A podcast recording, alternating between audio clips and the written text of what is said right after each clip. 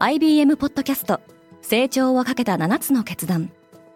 成長をかけた7つの決断とは今後3年間に世界を形作ると予想される7つのビジネストレンドについて IBM が何千ものクライアントとの対話に基づき提言をしたものです。このポッドキャストでは変化の激しい時代において企業が下すべき成長をかけた7つの決断について日本 IBM の7人の専門家と考えていきます。今お聞きのリスニングサービスにてぜひフォローボタンからフォローをお願いします。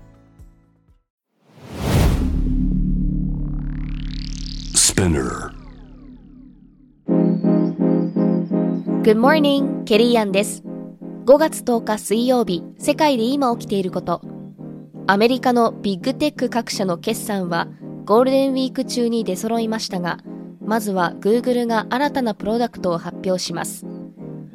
このポッドキャスト Daily Brief では世界で今まさに報じられた最新のニュースをいち早く声でお届けします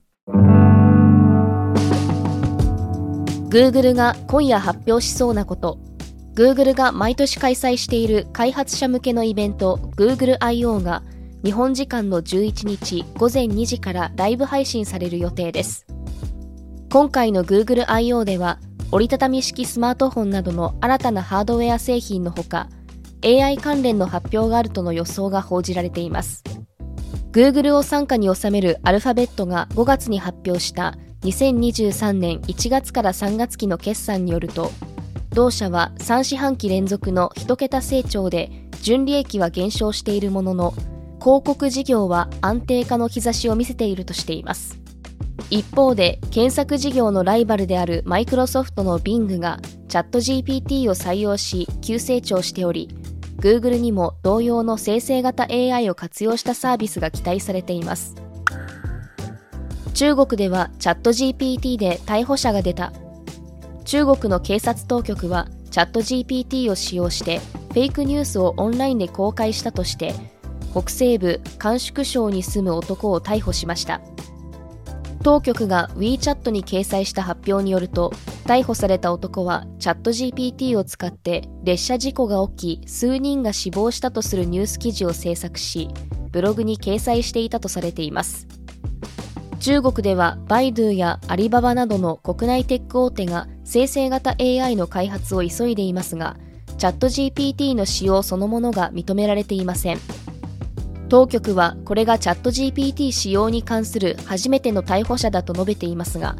ブルームバーグの報道によると男性は最高5年の懲役刑が課せられるとされています。陪審員はトランプの性的虐待を認定した。1990年代にドナルド・トランプ前大統領から性的暴行を受けたとして作家のジーン・キャロルが訴えていた訴訟でニューヨーク連邦地裁の陪審は性的虐待と名誉毀損があったと認定しトランプに500万ドル日本円にしておよそ6億7500万円を支払うよう命じました。一方トランプによるレイプは認定しませんでした。トランプの弁護人はニューヨークでは公正な裁判を受けることはできないとコメントしました。アマゾンは増え続ける配達コストに苦しんでいる。アマゾンはプライム会員向けに注文した商品を自宅配送ではなく店頭受け取りにした場合に10ドルを還元するシステムを導入しました25ドル以上の注文が対象になり生鮮食品などを販売する実店舗アマゾンフレッシュや傘下のホールフーズマーケットなどの店舗で受け取ることができます。アマゾンは昨年、プライムの年会費を119ドルから139ドルに引き上げたばかりですが、インフレが加速する中でコストが拡大しており、配送や返品にかかるコストを減らすために、返品の際一定の条件を満たした場合には、少額の手数料を取るといった試みも始めています。アメリカの銀行員はボーナスで安命が分かれそう。今年3月以降、アメリカでは銀行の破綻が相次いでいますが、ブルームバーグはそこで働くバンカーたちのボーナス事情について報じています。報酬コンサルティング企業のジョンソン・アソシエイツが発表したレポートによると、地銀バンカーのボーナスは今年最大20%減となる一方、グローバルな大手銀では最大20%増える見込みだそうです。今世界で起きているニュースをいち早く受け取りたい方は Daily Brief をぜひ Spotify、Apple Podcast、Amazon Music などでフォローしてくださいねリスナーの皆様の応援により Daily Brief は徐々に魅力的なコンテンツにアップグレードしています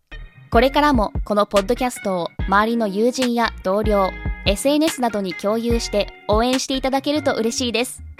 感想などはレビューでお待ちしております。ケリーアンでした。Have a nice day!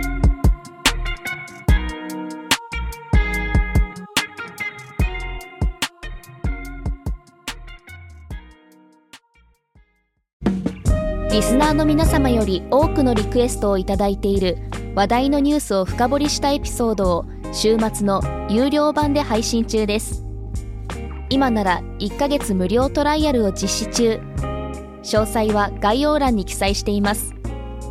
この機会にぜひ聞いてみてくださいね。感想ご意見もお待ちしています。